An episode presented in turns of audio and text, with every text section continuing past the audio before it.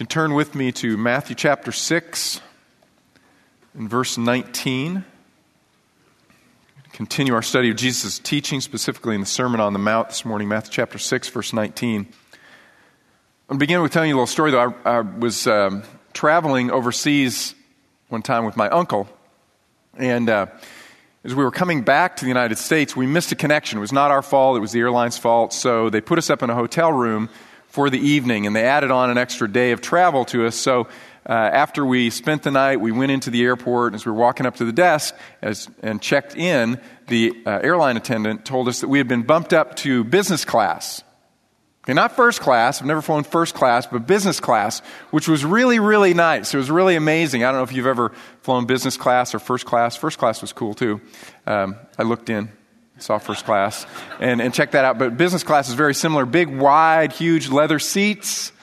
And anytime you want to eat something, they will just come to you and bring you something to eat, something to drink. Uh, you have your own little personal TV screen, flips up, stick in your own video, choose what video you want. It was, oh, it awesome. I thought, I'm made for this. This is what I was born for. Flying like this. Now, uh, you may never have flown like that, but you can just uh, imagine. You know, as compared to coach, it's really nice. So imagine that you're walking up to the airline counter and they say to you, We want to bump you up from coach class into business class or first class. Would you turn it down? No, you wouldn't turn it down. In case you wondered, you would not turn it down. You wouldn't turn it down. There's something in us that wants to upgrade, right? We, we want the best. And that's not sinful, that's not unnatural. Uh, it's not a part of our sin nature, it's part of our human nature. We want what is best. We long for what is best. The Sermon on the Mount, actually, Jesus is appealing to that within us that we want the best out of life. That's what Jesus is talking about when he talks about blessings. The Beatitude, blessed are those. He's saying, this is how to get the best out of life. The Sermon on the Mount is then, in that respect, uh, enlightened self interest. You are self interested. You will pursue what's best for yourself. Jesus is going to tell you how to do it and how to do it really well. And in that respect, we can even say God wants us to be rich. He just wants us to be rich in the right way and at the right time. He wants us to be rich in ways that last forever, ways that endure forever. And so that's what he's going to talk about in Sermon on the Mount. Not surprisingly, throughout Jesus' teachings, uh, he talks a lot about wealth and riches and money. A few weeks ago, we looked at the fact that in the Sermon on the Mount, he talks about reward over and over and over and over again. It's an enormously significant theme in the Sermon on the Mount and in Jesus' teaching. How do you get rich at the right time, and how do you stay rich forever? I want you to look with me in chapter 6 verse 19. Jesus says, Do not store up for yourselves treasures on earth, where moth and rust destroy, and where thieves break in and steal. But, on the other hand, do store up for yourselves treasures in heaven, where neither moth nor rust destroys, and where thieves do not break in or steal. For where your treasure is, there will your heart be also. Jesus tells us that wealth is a window to the soul.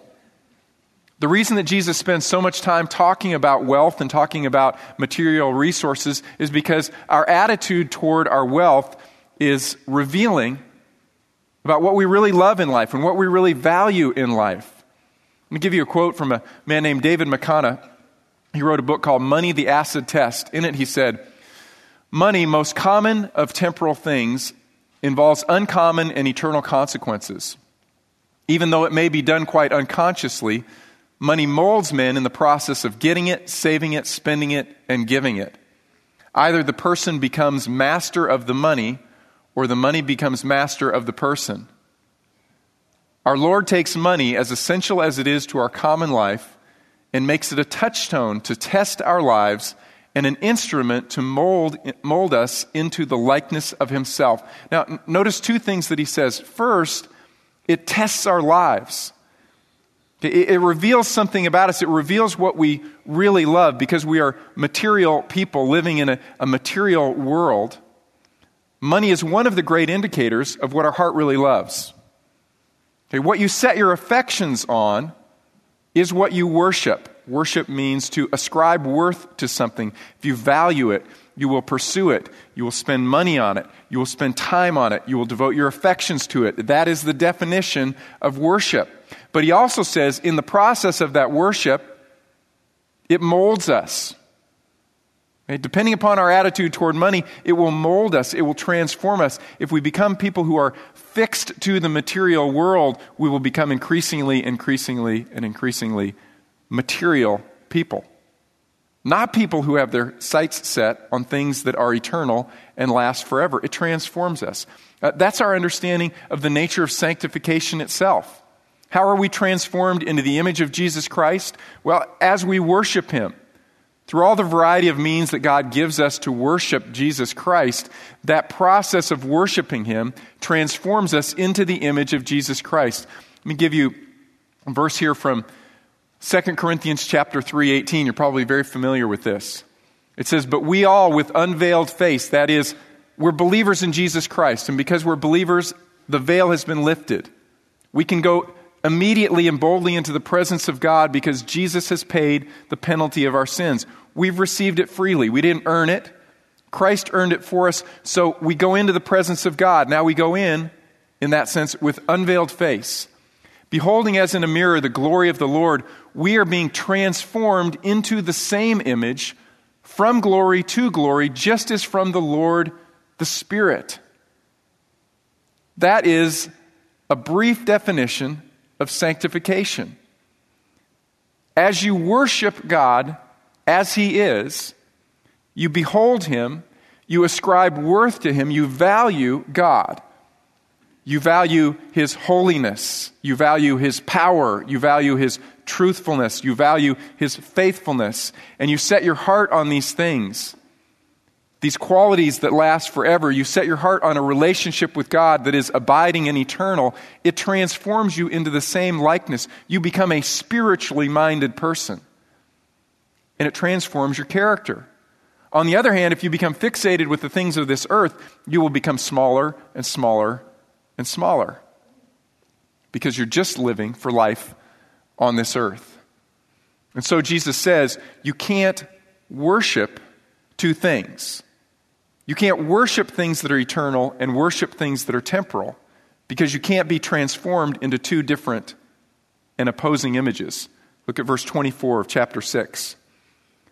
No one can serve two masters, for either he will hate the one and love the other, or he will be devoted to one and despise the other. You cannot serve God, who is eternal, and wealth of the earth, which is temporal. And when he says serve there, it's the word for slavery. Okay? You can't be a slave. You can't be completely devoted to both. Both can't be primary in your life. Now, the reality of our lives is that we are uh, distracted, right? We're pulled in multiple directions. You have family responsibilities, responsibilities to a spouse or to children. You have job responsibilities or school responsibilities. Uh, you have neighborhood responsibilities. You have all these other responsibilities. You're pulled multiple directions, right? That's not what he's saying. That's just the reality of life. But what he's saying is you can't worship more than one thing. One thing can't be first and primary and most important Two things cannot be, only one can be. One must be foremost in your mind and your heart. And whatever that thing is, it will transform you into its image. Therefore, you cannot worship God in money, he says. Wealth is a window to the soul, it reveals what we really love, but wealth can also be a transforming thing. It can be powerful in our lives. So, Jesus will tell us don't treasure up foolish treasures. Okay, treasure up treasures that last forever. Look with me in verse 19 again. He says, Do not store up for yourselves treasures on earth, where moth and rust destroy and where thieves break in and steal. But store up for yourselves treasures in heaven where neither moth nor rust destroys and where thieves do not break in or steal. Uh, literally, Jesus says, Don't treasure up treasures. They don't treasure up, and the verb tense is telling us to stop doing this. It's assuming that the um, listeners, the Sermon on the Mount, are all sitting around, and basically they're very earthly oriented people, and they're in the process of treasuring up earthly treasures. And remember, in Jesus' day, there is no banking system. So if you want to accumulate wealth, what do you do? Well, you, you have to store it. yourself. You can't take it to a safe place. It might be a commodity that you want to barter with, or it might be that you change that commodity into the coinage of that day, but you've got to hide it someplace. You've got to store it. So you take it to a corner of your house and you dig a hole and maybe you cover it over with a table and some rocks, and hopefully, if the thief breaks in, he just can't find it. But the houses are small. 10, 15 minutes and the whole house is searched and the treasure is gone and all of your life savings, it's taken away. So if you have a little bit more wealth, Maybe you own property and you go out into that field and you dig a hole in the field and you bury it and you just hope you can remember where you buried it, right? And you hope that nobody watched you bury it because they might follow you there, dig it up and take it and all of your wealth is gone just like that in a moment. Or maybe you bury that commodity and you go back and you, under, and you find it having disintegrated. It is, it's, it's rotten or the moths have come in and they've eaten it. And it's gone. All that you saved for, all that you worked for has disintegrated. Such is the very nature of earthly wealth. It is not abiding by nature, it is not eternal by nature. I want you to turn with me to the book of Proverbs, chapter 23. And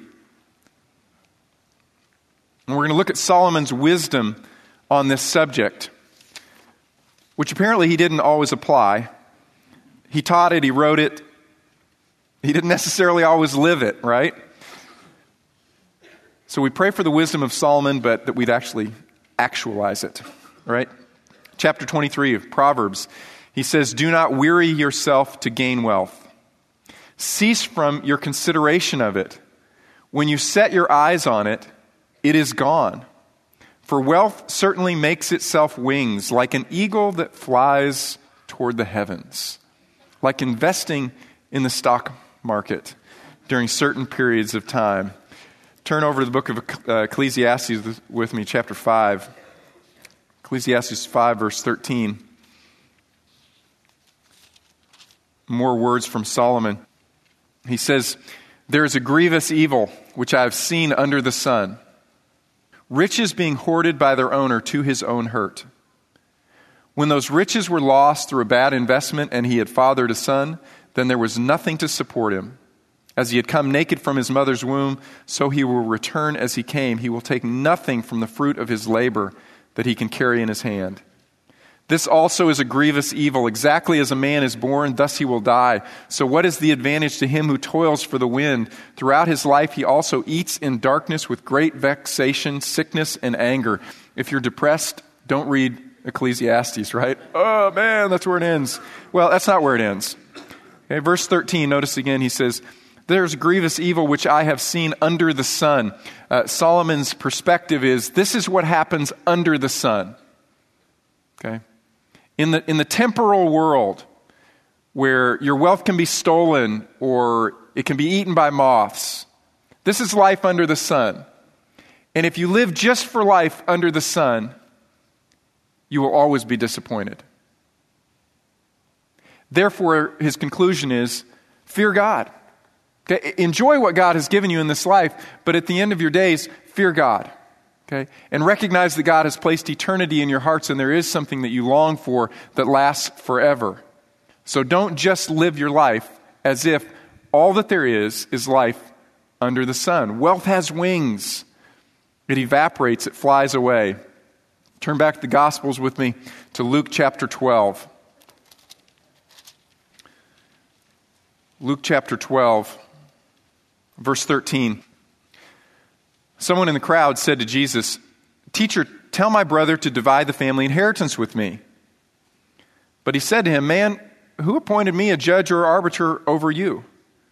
Then he said to them, Beware and be on your guard against every form of greed, for not even when one has an abundance does his life consist of his possessions. Jesus says, Don't treasure up foolish treasures because there never will be enough. There never will be enough. No matter how much you accumulate, it will never be enough. The definition of greed, the word literally means to have more.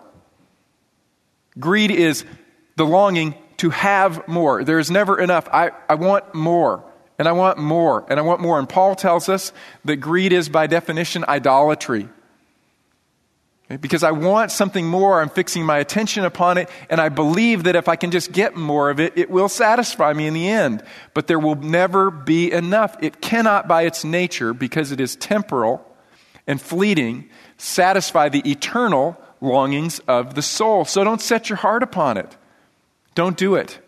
A man named Frederick Catherwood wrote this. He said, Greed is the logical result of the belief that there is no life after death. If this is all there is, then we will become greedy people. We will want more because we believe this is all that there is, so we've got to grab it all. And Jesus says, No, I want you to want more, but I want you to be enlightened in your self interest. Because the more that I will provide you with lasts forever. Look back at the parable with me again, verse 16. It says, Jesus told them a parable saying, The land of a rich man was very productive, and he began reasoning to himself, saying, what shall I do since I have no place to store my crops? Then he said, This is what I will do I will tear down my barns and build larger ones, and there I will store all my grain and my goods, and I will say to my soul, Soul, you have many goods laid up for many years to come. Take your ease, eat, drink, and be merry. Do you think that the man would be satisfied? No. If this is how he has lived his entire life and he's always longing for more, and the more that he wants is temporal, not eternal, he will never be satisfied. He won't be able to kick back and say, Let me now just enjoy. Because greed is the enemy of contentment. can't be content as you're always longing for more. Uh, I read an illustration several years ago uh, about a study that was done. It was reported in U.S. News and World Report. They surveyed Americans and asked them uh, how much money would be enough. Okay? If you could have a certain amount of money and say, now I'm satisfied, that's enough wealth, how much would it be? And it was interesting because it was kind of a sliding scale. For those who made about $25,000 a year, 50,000 would be enough. For those who made about 100,000, 200,000 would be enough. And what they discovered in the study was for Americans, if they just had double, that would be enough. Just that much more. I remember uh, one time when I was traveling down in Latin America Uh, I was talking to a missionary, and I, somehow we got into a conversation about materialism. And I said, Well, I guess you don't really have big struggles with materialism down here. I mean, everybody's so poor. And he said, Oh, no, no, we have struggles with materialism. You know, where you are, it's two cars, here it's two donkeys. Okay, but it's still materialism. There's still this longing for more. And this belief that if I could just have more, then I would be satisfied. But it's a lie. John D. Rockefeller, when he was one of the wealthiest men in the world, he was asked, How much money is enough? You probably heard his response. He said, Just a little bit more. Just a little bit more. Look at verse 20. It says, But God said to the man, You fool, this very night your soul is required of you. And now, who will own what you have prepared? So is the man who stores up treasure for himself and is not rich toward God. God wants you to be rich. He just wants you to be rich in the right way and at the right time. He wants you to have wealth that endures.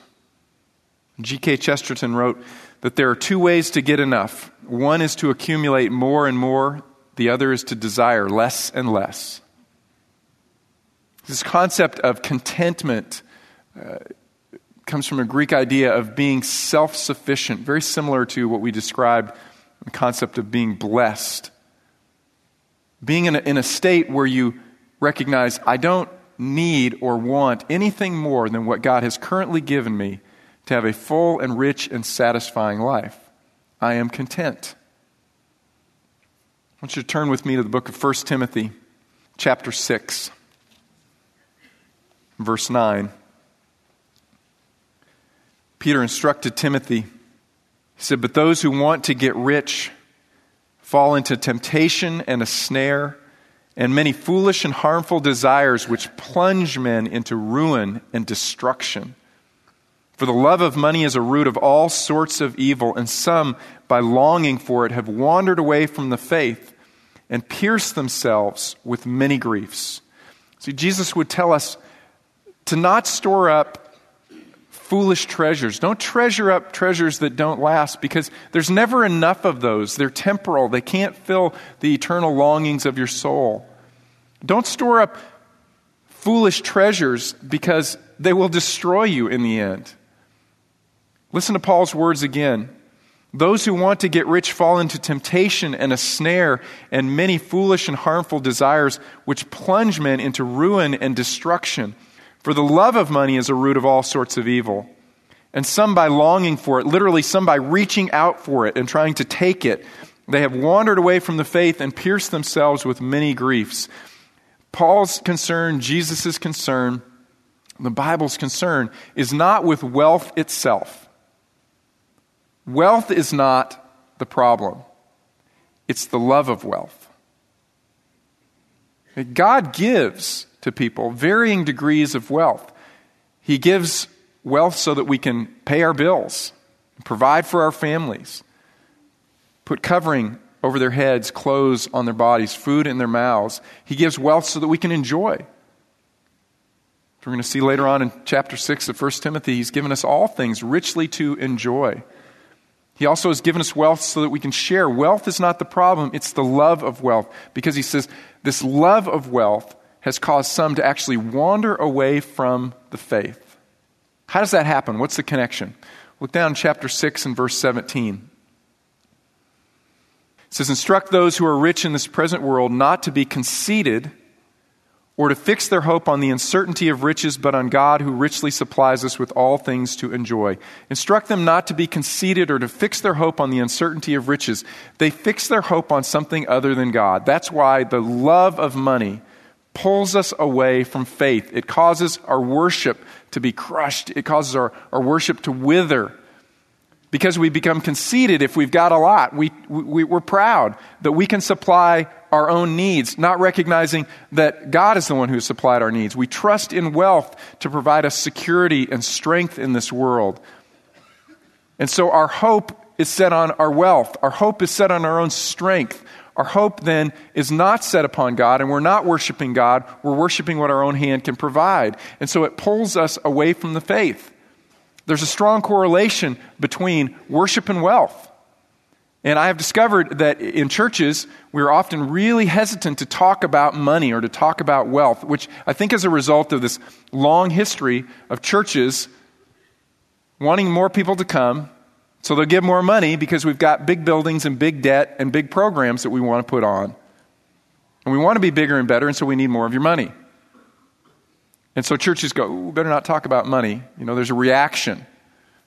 Uh, matter of fact, that's why a lot of people end up in Bible churches. I, I call uh, you folks refugees. You know, spiritual refugees. A lot of times you leave because you, well, I just, I got hammered with money all the time. So then Bible churches go, oh, better not talk about money. But you have to talk about money. Jesus talked a lot about money because it is so closely tied to worship. Okay, it's an indicator of what our heart actually loves. So we need to talk about it. Because if we love wealth, we will wander away from the faith. You cannot serve, you cannot be a slave to God and money. You cannot have God and money both be the highest priority in your life. A love of money also damages family. It damages family. Uh, Larry Burkett did a little bit of research several years ago. He's one of these uh, Christian financial gurus. And what he discovered was among the, the marriages that dissolve, about 50% of marriages fail in the United States. And within those marriages, the number one cause of marriages failing in our country is over issues of money by a factor of four to one over the next highest factor. It's money. Okay? It pulls families apart. I've counseled with many families who come in and uh, parents have passed away, and now it's time for the distribution of inheritance, which means put on the gloves. you know, the, the kids start to fight. Why? Because they have greed. They want more, to have more. I want more. I want you to have less. I want to have more. Okay, and it's take, take, take, take, take, and they all hire lawyers, and they finally reach a resolution, and then no one speaks to each other again for the rest of their lives. Okay? They don't share Christmas together or Thanksgiving together because they hate each other. Why? because of money. They would have been so much better off if their parents had fallen into the grave and spent the last dollar. Okay? It just pulls families apart. I've seen fathers who go out and they work and they work and they work and they work and they work and they tell themselves, I'm working because I want to provide what my family wants and what they need. And so they work these just ungodly hours and don't spend time with wife and children. And they get to the end of their lives and they don't realize, you know, what my children and my spouse really wanted was me. They wanted my time. They wanted my undivided attention. They wanted this strong sense that that they are more important than career, that you value them more than career, and money just tears family apart. It, it can destroy worship, it can destroy uh, our, our faith, it can destroy families. And so Jesus warns us. He says, The eternal longings of man cannot be fulfilled by temporal things. Therefore, don't treasure up foolish treasures. Instead, let's get busy investing for eternity. Okay, how do we do that? How do we use our money wisely? I want you to look down with me again, 1 Timothy chapter 6, verse 18. He says, Instruct them to do good. Who's the them? Well, it's the wealthy, it's the rich. And uh, you say to yourself, Well, I'm not rich. If you live in America, you are. You know, relatively speaking, maybe not as rich as the person sitting next to you on the pew, but relative to the whole rest of the world, you are wealthy. You really are. Um, you have two sets of clothes. if you travel around the world, you'll discover that most people don't have two sets of clothes. Sometimes they have two. It might be you know one for working, hard work, and then one when they go and want to do something fancy. But three sets, lots of shoes, their own vehicle to travel in, uh, they just don't have it. Refrigeration, clean running water. All, we, we really have a lot of resources. Uh, we don't think of ourselves that way, but we do. Okay? And this is what Paul says He says, Instruct those who are rich in this present world not to hope, not to be conceited or fix their hope on the uncertainty of riches, but on God, who richly supplies us with all things to enjoy. Instruct them to do good, to be rich in good works to be generous and ready to share, storing up for themselves the treasure of a good foundation for the future, so that they may take hold of that which is really life, life indeed, so that they'll get it. This is what really matters. You may have heard that you can't take it with you, but you can send it ahead. Okay? The currency of this earth cannot be packed up and taken to heaven, but the currency of this earth can be exchanged for the currency of heaven. And how do you do that? Well, you invest your time and your energy and your money in things that last forever. Turn back with me to the Gospel of Luke, chapter 12. Verse 33. Jesus says, Sell your possessions and give to charity. Make yourselves money belts which do not wear out, an unfailing treasure in heaven where no thief comes near nor moth destroys. For where your treasure is, there your heart will be also. I do not think that Jesus is telling each and every one of you at this very moment to go out this afternoon and sell everything that you own and give it away. Okay? Um, you recall that even Jesus, as he traveled around and he did ministry, he was supported by people who had means. Particularly, there were several wealthy women who traveled with Jesus and they had family money and personal assets, and they didn't sell all of their income producing assets and give it away to the poor. They used it to meet their own family's needs and then also to contribute to the ministry of Jesus Christ and the disciples because they were taking the gospel throughout the nation and eventually all nations. They invested in things that last forever. That is, they invested in the truth of the gospel of Jesus Christ, through which people have their sins removed forever and they experience eternal life. They made eternal investments. Okay? And we can do exactly the same thing. Jesus tells a parable about this a couple chapters later, chapter 16 of Luke, verse 1. 16:1 Now Jesus was also saying to his disciples there was a rich man who had a manager and this manager was reported to him as squandering his possessions and he called him and said to him, What is this I hear about you? Give an accounting of your management, for you can no longer be manager. The manager said to himself, What shall I do, since my master is taking the management away from me? I am not strong enough to dig, and I'm ashamed to beg. I know what I shall do, so that when I am removed from the management, people will welcome me into their homes. And he summoned each one of his master's debtors, and he began saying to the first, How much do you owe my master? And he said, A hundred measures of oil. The manager said to him, Take your bill and sit down quickly and write fifty. Then he said to another, How much do you owe? And he said, A hundred measures of wheat. He said to him, Take your bill and write 80. And his master praised the unrighteous manager because he had acted shrewdly. For the sons of this age are more shrewd in relation to their own kind than the sons of light. And I say to you, make friends for yourselves by means of the wealth of unrighteousness, so that when it fails, they will receive you into their, their eternal dwellings. Now, Jesus is not praising this guy's management techniques. He's not praising that managers, if you're a manager, that you should steal from your employer. He's illustrating the point that the world is shrewder than Christians. They think ahead, they plan ahead. I'm not going to always be in this current situation. And Jesus is exhorting his disciples do the same. The, the what does he call it? Verse 9 here. The wealth of unrighteousness is earthly wealth.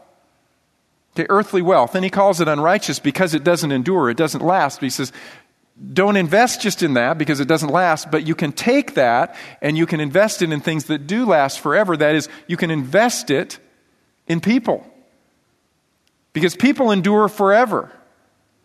And when you generously give to the promotion of the gospel of Jesus Christ throughout the world and to people growing in their faith so that they can not just become disciples, but make disciples. And you invest your time, which is so precious to you, and you invest your money, which is so precious to you, in things that last forever. Then someday, when you step into heaven, there will be people there who say, Thank you for sacrificing your time and your money so that I could be here today. Thank you that you sacrificed your own time, and when you finished mowing your lawn, you came next door and you mowed my lawn. Thank you for inviting me over for dinner and feeding my family and, and being concerned about our needs.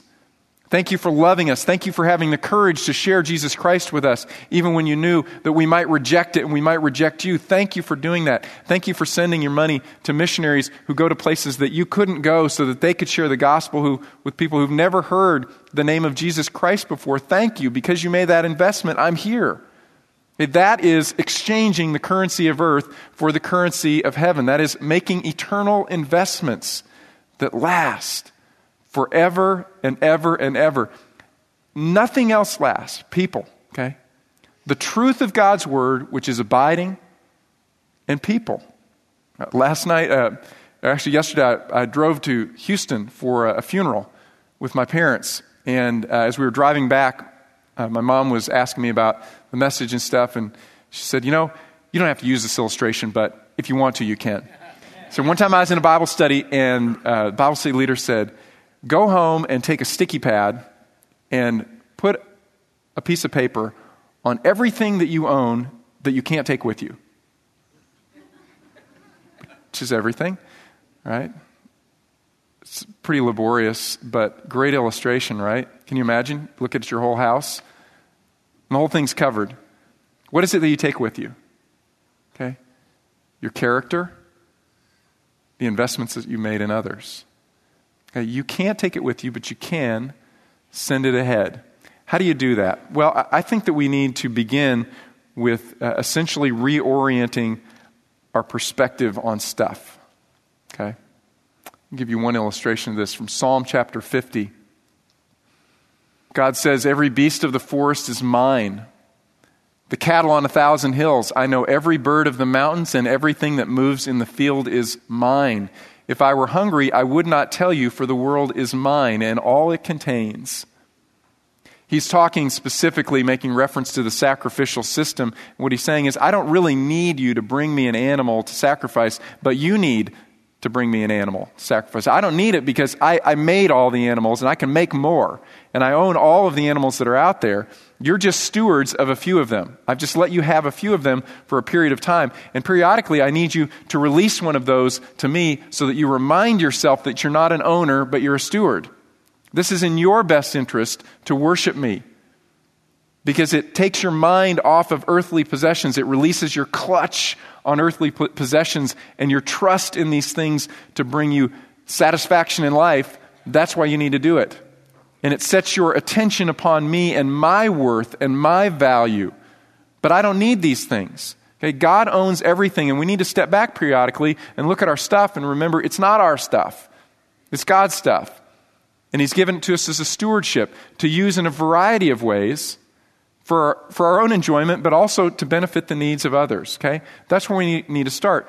We need to begin to reorient our minds as well that we don't worship our wealth, but we worship with our wealth. How can we do that?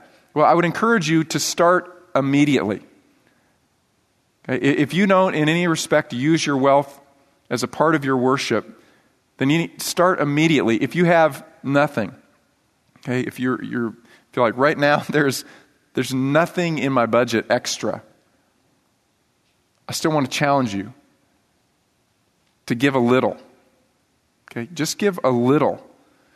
Uh, remember the parable of the widow's mite.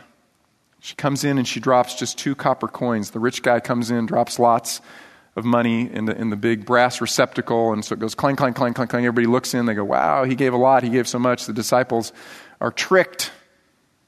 Who gave more? Jesus says, oh, it's the woman. She only gave a little. Why? Because she gave out of her heart. It was, it was from her heart, but also because it was sacrificial.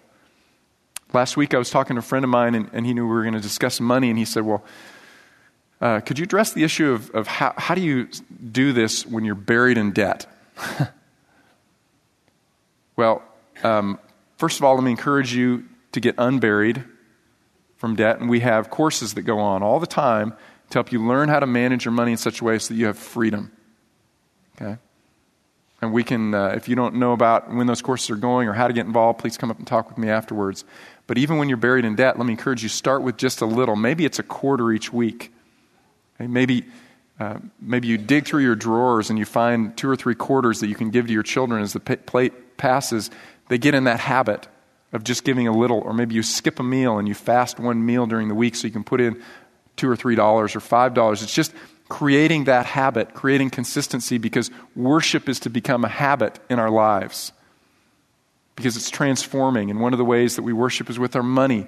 And for you parents, we need to get our children in that habit of just consistently giving. Paul talks about that in 1 Corinthians 16. Remember, he says, set aside a little at the beginning of each week. Because when I come, I don't want to make the collection right when I'm there, right when I'm in front of you, because I don't want you to be tempted to be greedy. So I want you to just set it aside. That's God's. That's God's. Okay, set it aside a little bit at a time. How much? I don't know, and I don't care how much you give. Right? That, that's not, that's between you and the Lord, entirely between you and the Lord. Church is not asking for your money. Okay, God will supply the needs for this church to function and operate. What we're talking about this morning is your heart and your worship. If you want to give 10%, give 10%. If you want to give 11%, give 11. You want to give 7.5, give 7.5. It's not the issue. Uh, you should remember, though, that in the Old Testament, 10% was what they gave as a base. And then they gave free will offerings and votive offerings and various love offerings and offerings to, uh, you know, this and that and other things, sin offerings. So they gave lots. And, and then every seven years, all debts were canceled. So if somebody who's another Jew, a brother, sister, part of the community, owed you something, you had to give all that back. There was just this culture of generosity that God was trying to create. And that's what you notice is giving is another one of these things. It's a spiritual discipline like a muscle. The more that you do it, the more that you enjoy doing it, and the more that you enjoy being generous as you give. Let me have you look with me another passage here. 2 Corinthians chapter 8, verse 1. Paul is writing to a group of believers who had lots of issues, moral issues and worship issues, and they apparently had money issues as well. And he says, uh, Now, brethren, we wish to make known to you the grace of God which has been given in the churches of Macedonia. And he brings up the churches in Macedonia as an example of what he wants, wants the church in Corinth to be like. Basically, he's trying to shame them and embarrass them because they're so stingy, but the churches in Macedonia are generous. Um, I wouldn't recommend that, you know, like his technique, always shaming and stuff, but that's what Paul does, so it's inspired, right? It says, In a great ordeal of affliction, their abundance of joy and their deep poverty overflowed in the wealth of their liberality. For I testify that according to their ability and beyond their ability, of their own accord, begging us with much urging for the favor of, of participation in the support of the saints. And this not as we had expected, but they first gave themselves to the Lord and to us by the will of God. Churches in Macedonia were poor churches, but they begged for the opportunity to participate because once they started giving, they found so much joy in giving and they learned to give generously. So start with a little and let God stretch you and teach you how to worship with your wealth. One other verse that I want you to look at, chapter 9, verse 6. 2 Corinthians, he says, this, this I say, he who sows sparingly will also reap sparingly. He who sows bountifully will also reap bountifully.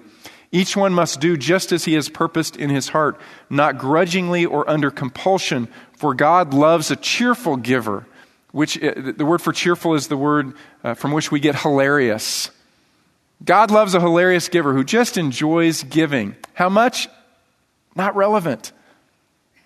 It's an issue of your heart because it's an issue of worship. And the more that we fix our attention upon God and upon His greatness and His goodness and His holiness, His power, that He knows all things and He can do all things, we ascribe worth to Him. And the more that we see Him as a generous God, we become generous people. Why do we want to become these people? Because God has been so generous to us. He gave us Jesus. God gives more, right? God is not asking us to do anything beyond what He has done. He has given His most valuable possession, which is He gave His Son, Jesus Christ. And the more that we gaze at God and we worship God, we become more like God. We will become more and more generous people because we worship a generous God. So, as we go out this week and we, we uh, go back into a world that is uh, material and a world that is screaming at us, this is all that there is, just what you can see and smell and touch and taste. This is it. God wants to remind us that there are eternal realities that we should live for and we should invest in. These are the things that last forever, and this is living by wisdom. Let's pray. Father, I pray that you would make us wise people. I pray, Lord, that we would learn uh, to worship you with everything that we have with our mind, with our body, with our spirit, with our heart, with our time, with our talents, with the wealth that you have given us. I pray that you would become the preoccupation of our lives. I pray that we would learn to enjoy giving and sacrificing and serving others. And I pray, Father, that in that process, that you would continue to transform us into your very image. It's in Christ's precious name we pray. Amen. Have a great spring break, and we will see you next week.